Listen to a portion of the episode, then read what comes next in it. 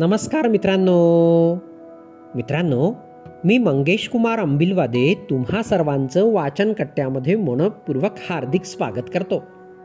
मित्रांनो आज आपण गोष्ट क्रमांक सहाशे चौऱ्याऐंशी ऐकणार आहोत.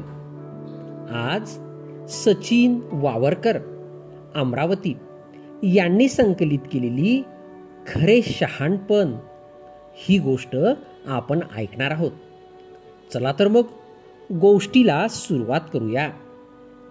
एका माणसाने त्याच्या घरी एक पोपट पाळला होता. पिंजऱ्यात ठेवलेल्या पोपटाला चांगले खायला प्यायला मिळत असे. आणि पोपट बोलका असल्याने घरातील लोकांकडून त्याचे कौतुकही केले जाईल पण पोपटाच्या मनात मात्र पारतंत्र्याचे शल्य नेहमीच दाटून येई अखेर एके दिवशी पोपटाला संधी चालून आली. त्या माणसाने पोपटाला दाणे देण्यासाठी पिंजऱ्याचे दार उघडले होते आणि त्याच्या हातून ते दार तसेच उघडे राहिले. माणसाला अचानक काही काम निघाल्याने तो ते दार उघडे टाकून तसाच निघून गेला. पोपट पिंजऱ्याच्या बाहेर उडून गेला. पण लहानपणापासूनच पिंजऱ्यात राहिला असल्याने त्याला फारसे नीट उडताच येत नव्हते.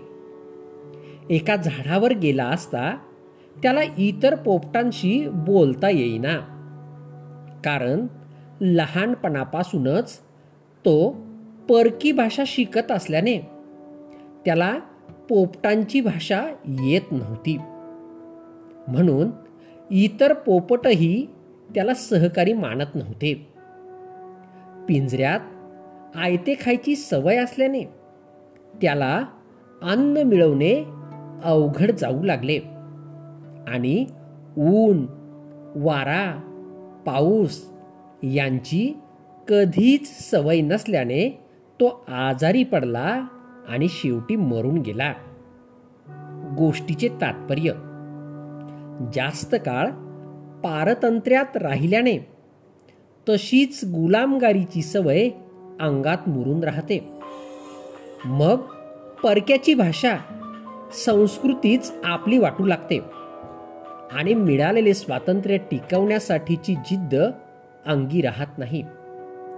परक्या संस्कृतीचे चांगले काही घेताना आपल्या संस्कृतीचे विस्मरण होऊ न देणे हाच खरा शहाणपणा.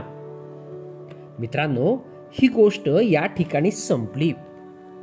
तुम्हाला गोष्ट आवडली असेल तर तुमच्या परिचितांपर्यंत नक्कीच पोचवा.